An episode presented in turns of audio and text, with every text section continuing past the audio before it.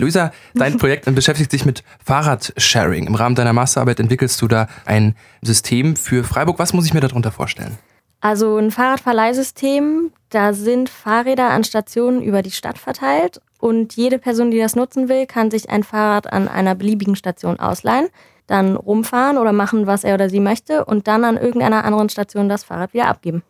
Also quasi, wie man das mit Carsharing äh, sich ja auch vorstellt. Genau klar, in so einer Stadt wie Freiburg, wo ganz viel Fahrrad gefahren wird, äh, möchte man ja eigentlich meinen, das ist ja schon überfällig. Ne? Andere Städte haben es schon, solche Systeme. Woher kam die Idee von dir jetzt, das in Freiburg zu entwickeln?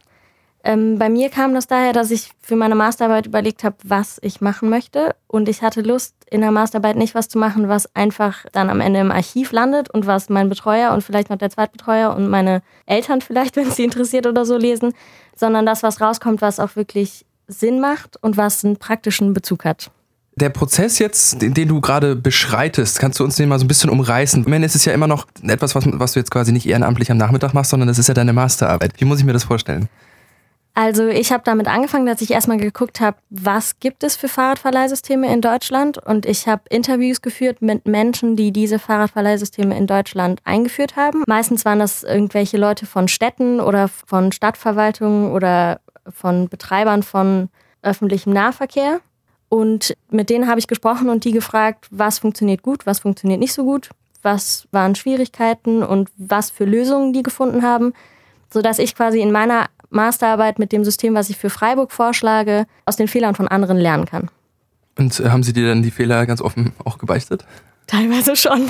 Also der eine hat angefangen mit, ja, erzählen Sie mir doch erstmal, was Sie machen. Also dann kann ich gucken, wie sehr ich Sie mit meinen Aussagen enttäuschen kann, wenn ich damit, wenn ich Ihnen das erzähle. Okay. Weil er eben gesagt hat, ja, es läuft bei uns nicht und es, es funktioniert nicht, das funktioniert nicht. Die haben super viele Hürden gehabt, also von der Stadt in den Weg gestellt bekommen beim Finden von Stationen. Und da lief irgendwie alles gar nicht. Hm, apropos Hürden, da ist natürlich ein guter Punkt. Ich kann mir jetzt erstmal, ne, als völliger Laie und ohne jetzt Hintergrundwissen zu haben, wie das in anderen Städten gehandhabt wird, vorstellen, dass es zum Beispiel nicht so einfach sein könnte, sagen wir mal, versicherungstechnisch zum Beispiel. Also ich weiß nicht, bei Carsharing wird das ja geregelt sein. Also wenn ich das Auto zu Schrott fahre, dann werde ich dafür haften müssen. Beim Fahrrad kann man das Ding ja nun nicht nur einfach zu Schrott fahren, sondern so ganz kleine Dinge können einfach kaputt gehen, wenn man das gerade benutzt. Wie meinst du, kann man, kann man sowas äh, lösen? Also meistens ist es ja so, manche Sachen gehen einfach kaputt. Also es sind einfach Verschleißteile dran. Zum Beispiel so ein Schnellspanner, mit dem man den Sattel hoch und runter machen kann. Das sind einfach Sachen, die gehen kaputt.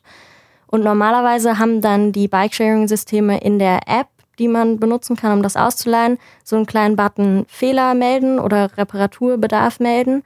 Und dann, wenn jemand feststellt, der Schnellspanner ist kaputt, wird das gemeldet. Und es ist dann auch damit verbunden, wer vorher damit gefahren ist kann ich mir das trotzdem so vorstellen, dass es schon ein bisschen auf der Ehrlichkeit und auch so ein bisschen so einem Solidargedanken fußt. Das heißt, die Leute müssen ja dann auch ehrlich zugeben, ja, es ist mir kaputt gegangen und was weiß ich, war nicht schon kaputt vorher oder weißt du, also dass die Leute eben auch dazu stehen.